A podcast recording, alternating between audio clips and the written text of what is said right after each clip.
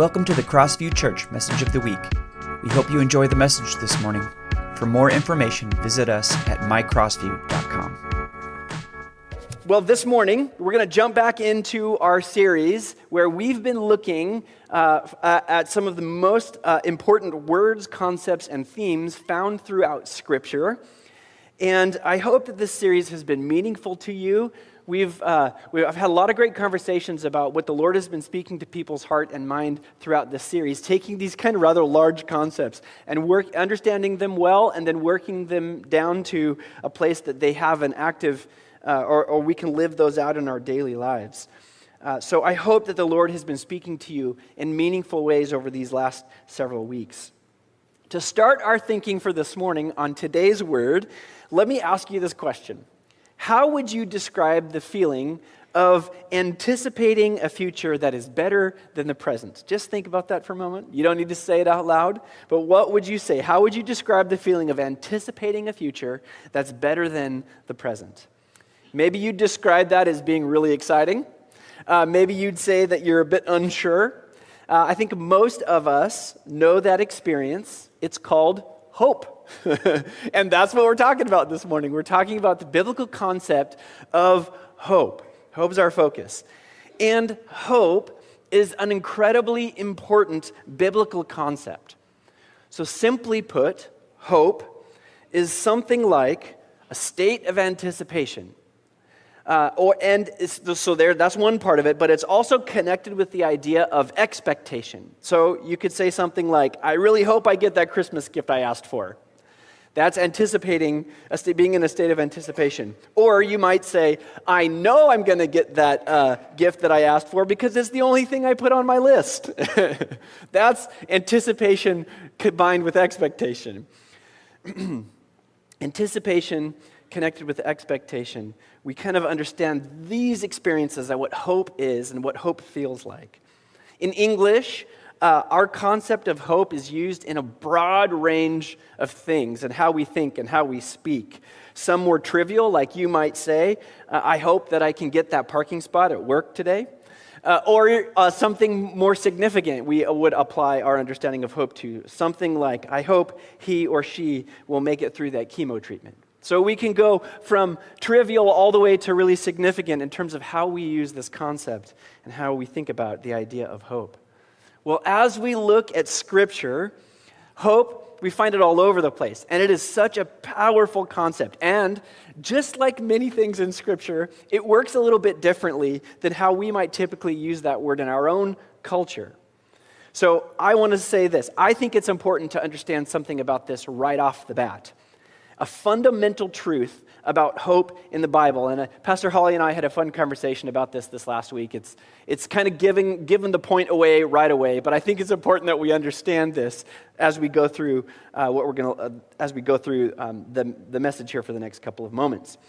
So, a fundamental truth about hope in the Bible, Tim Mackie from the Bible Project helps us understand, understand this when he writes this Biblical hope is based on a person.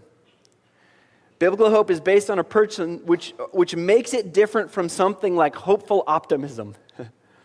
Biblical hope isn't focused on circumstances. Biblical hope is, face, is focused on a person. All throughout Scripture, hope is focused on and founded in God. God, and then as, as we move through the Scripture, we see that that focused on Jesus Christ in the New Testament. Romans 15 13 says this. I pray that God, the source of hope, will fill you completely with joy and peace because you trust in him. Then you will overflow with confident hope through the power of the Holy Spirit. In the book of Matthew, when writing about who Jesus is, Matthew actually quotes a passage from Isaiah 42, and he writes this Look at my servant, whom I have chosen. He is my beloved, who pleases me. I will put my spirit upon him, and he will proclaim justice to the nations. And he will not fight or shout or raise his voice in public. He will not crush the weakest reed or put out a flickering candle. Finally, he will cause justice to be victorious, and his name will be hope for all the world. 1 Peter, in chapter 1, verse 3, Peter calls Jesus a living hope We've heard this passage before. Praise be to the God the Father of our Lord Jesus Christ. In his great mercy, he has given us new birth into a living hope through the resurrection of Jesus Christ from the dead. Now, I could go on. There's lots of scripture that references what hope is and how hope is understood, focused on God, on a person. But realizing that hope is, hope is focused on God in the, in the Bible and in the New Testament on Jesus is vital to our understanding and seeing clearly how hope works throughout the scripture, how it shapes the way we think about it today, and what it means to live that out here and now. So, in the context of the Old Testament, we are introduced to two words or two concepts when it comes to the idea of hope. The first is that of waiting. The first word that is translated hope in the Old Testament is essentially means to wait. This hope uh, uh, is connected to this earlier idea of anticipation that we talked about, anticipating or waiting for a better future. Now, this is pretty familiar to us. We are, uh, we, this makes sense in the story of the people of God. We're used to hearing scriptures, especially around Christmas time, that remind us that we, uh, that, that the people were waiting, hoping, and longing for a Savior, right? We understand that. We're familiar with that. In Isaiah chapter 8, verse 17, we read, I will wait for the Lord, who has turned away from the descendants of Jacob. I will put my hope in him. And then in the Old Testament, we hear other passages that we're very familiar with about the people were waiting, hoping for a different type of future. This is one that we'll look at here in Isaiah chapter 9, where we often hear it at uh, Advent and Christmas. Nevertheless, that time of darkness and despair will not go on forever. The, the, the land of Zebulun and Naphtali will be humbled, and there will be a time in the future when Galilee of the Gentiles, which lies along the road that runs between the Jordan and the sea, will be filled with glory. And then the part that we recognize the people who walk in darkness will see a great light. For those who live in a land of deep darkness, a light will shine. You will enlarge the nation of Israel, and its people will rejoice. They will rejoice before you as a people rejoice at the harvest, like warriors dividing the plunder. We also see this idea of hope and its connection to this idea of waiting all throughout, uh, all over the Psalms. Just, it's everywhere there. So, again, we're, uh, we're used to this idea of hope, something like looking forward, longing for a brighter and a better future. But here's the cool thing that's only one part of understanding hope. There's this another uh, word in the Old Testament that's translated hope, and this uh, it's connected to the idea of waiting, but it also means something more. So it's the next step in our understanding and recognizing that, that in waiting we have that experience, but there's another experience that often walks alongside our sense of waiting, and it's the uneasy feeling of tension. So, uh, it's, uh, there's this word, uh, again, Tim Mackie helps us understand the second Hebrew word for waiting and waiting intention. And he writes this the other Hebrew word is qavah, which means also to wait, but it's related to the Hebrew word qav, which means cord. So when you pull a qav tight, you produce a state of tension until there's release or relief. That's qavah, the feeling of tension and expectation while you wait for something to happen. So we see this idea of, of waiting for God and experiencing tension all over the place. right? Think of God's people in slavery in Egypt. They're longing, they're not just longing for a Savior, but they're longing for a Savior while they feel like their cord is pulled tight and it doesn't feel good and they just want relief and release. What about wandering through the desert or God's people lingering in exile in Babylon with, with all their people captive and their home destroyed? They're waiting in anticipation, hoping for God to do something, but also experiencing this uneasy tension like a cord pulled too tight. The wrong needs to be fixed. God, when will we experience that relief? I think we can also relate to that experience as well, can't we? I'm sure that there's many of you, in fact, I know that there's many of you who are feeling something similar in a number of different areas of your life, whether that's situationally or relationally. But you long for this relief of tension in, in a particular situation. And we, as followers of God, anticipate we do our best to trust that God can actually do something about that cord that's pulled too tight. now, here is the power. So, we're understanding the concept in the Old Testament as we move to the New Testament, and this is, this is where it gets really exciting because here's the power of understanding why biblical hope is rightly focused on a person, rightly focused on God or Jesus Christ. Because the resolution for the tension wasn't found in an optimistic happenstance. The resolution of the tension that God's people needed and wanted, the hope that they longed for, the hope that we long for, the outcome of that is, is found in God's active working in the world. That's how it's different from our culture. It's not just an optimistic, I hope it works out. our hope is focused on and based in God. Think about these stories. What the people hoped for, what they longed for, what they needed was actually with them all the time. The question is, did they see it? You need freedom from slavery in Egypt? God sent Moses. Whew. You need uh, guidance in the desert? God gave them a pillar of cloud by day and a pillar of fire by night. You need water and food to survive. Here's water from a rock and manna every single day. You need a place to, to live and thrive as a people. Here's a new land that I give you. You need a leader? Here's a king. You need rescue from captivity? Go rebuild the temple. And on and on and on it goes, all the way to Jesus Christ of Nazareth in the New Testament, our Lord and Savior. Biblical hope is rightly understood, focused on a person, and that person is God. The hope that as, as we follow God, as we experience this in Jesus, the hope does not go unresolved. The cord that's pulled too tight, we get relief in God through Jesus. Amen? Whew. In God, through Jesus and the Holy Spirit, the waiting intention becomes confident resolution. In fact, you maybe you caught already, but a couple of those scriptures that talk about hope, especially in the New Testament, talk about confident hope.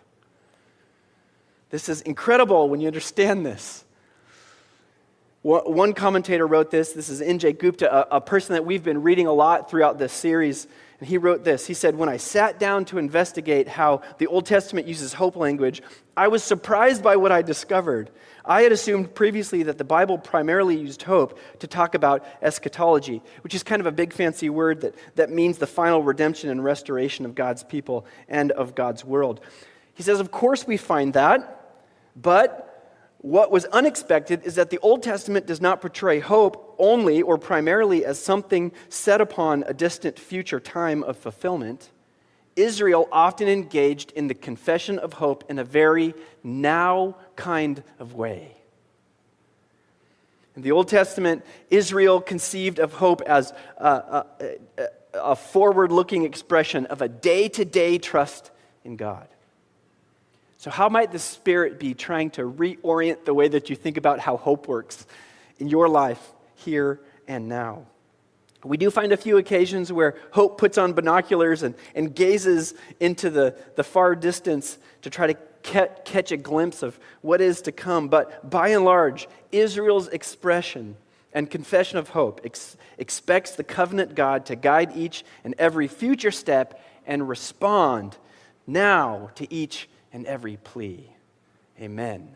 That's what God does for us. This is incredible. Praise the Lord. Amen.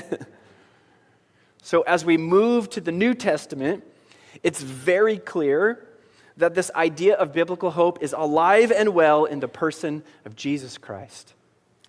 God in flesh and blood, Jesus is to this point the most obvious example uh, to all of us that God is with his people and providing uh, for us in the tension of sin and brokenness that we experience. Again, 1 Peter 1 3, this is important to understand. Praise be to the God and Father of our Lord Jesus Christ. In his great mercy, he has given us new birth into a living hope through the resurrection of Christ from the dead. Romans 8 1 through 4 reads this, like this So now there is no condemnation for those who belong in Christ Jesus. And because you belong to him, the power of the life giving Spirit has freed you from the power of sin that leads to death. This is such good news. This is the gospel. The law of Moses was unable to save us because of the weakness of our sinful nature. So God did what the law could not do.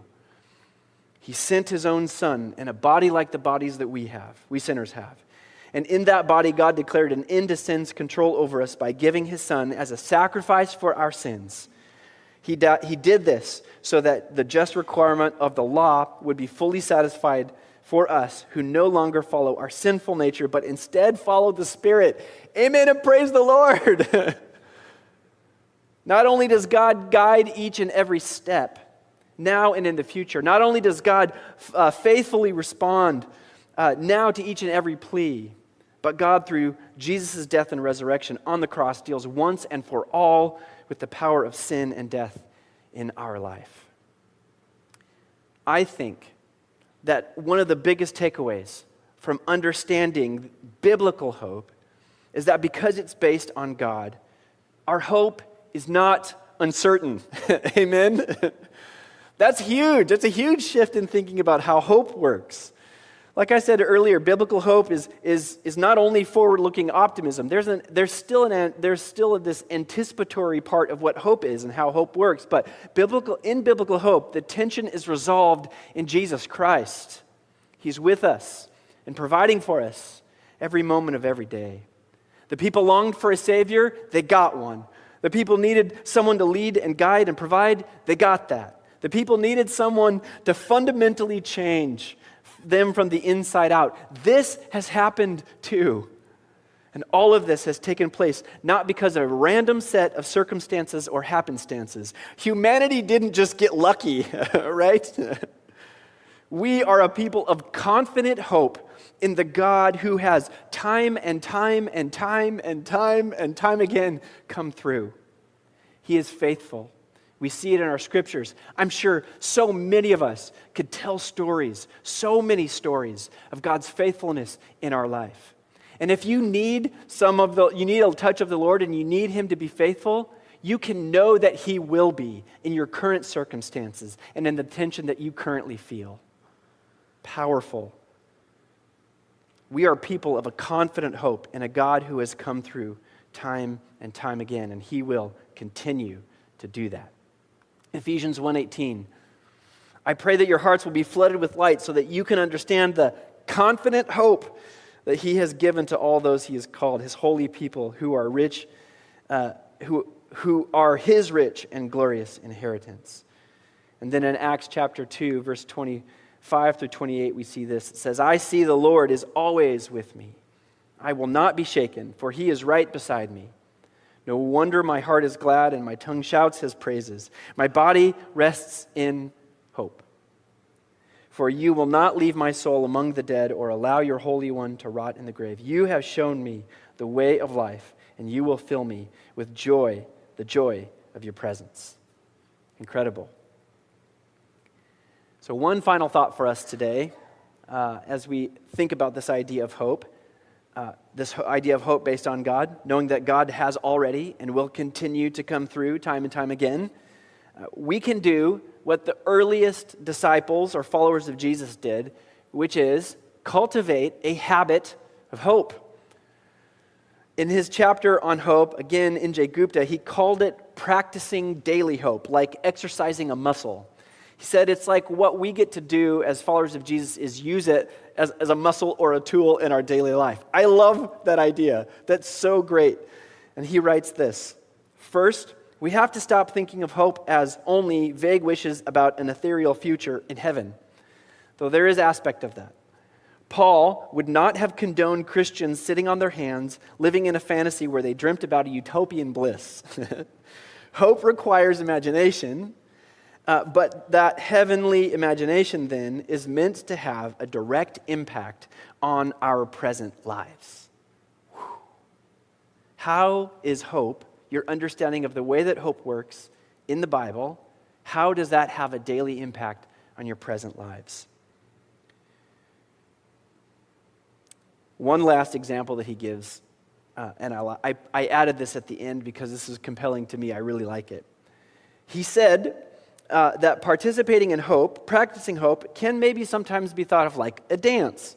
And he says, I don't dance often or well. Neither do I. You should ask my wife about uh, our wedding dance. Oh, terrible. I'm sorry, Christina. Oh, not good. I'm not a dancer and I don't like to dance. And I was like, I love you, but is this over soon? don't do that, everyone. Uh, I don't dance or uh, often or dance well, but I know that when two people dance together, it requires faith and hope. You place your trust in the other person as a dance partner. You synchronize your bodies, and there is a consistent feedback loop of responding to each other's movements. In the Christian life, he writes, this kind of dancing hope is the daily energetic hope of a relationship dance with Jesus Christ. Prayers whispered throughout the day, little risks of faith expectantly anticipating the Spirit's work. I love that language, little risks of faith. We can do that because our hope is confident in a God that'll come through, right? Little risks of faith that, uh, that uh, expectantly anticipate the Spirit's work. Little trusts that believe God will place steady ground under the foot, taking each step. This is biblical hope. How does it work out daily in your life and in your experience, in your actions that you take? Worship team, would you come on back up? So, as the Lord speaks to your heart this morning, how is He shaping your understanding of biblical hope? How is He leading you and guiding you in this moment? Is your heart and your mind open to Him, asking God, where do I need to uh, apply this? Where do I need to shift in my thinking? How are you moving and transforming me today? How can I practice hope with confident trust in the faithfulness that you have shown throughout your scriptures, throughout our church, throughout my life? Help me take little risks of faith that believe you are who you are, and that you will actually use me for your kingdom here on earth. Amen? Let, can I invite you to stand and let's pray?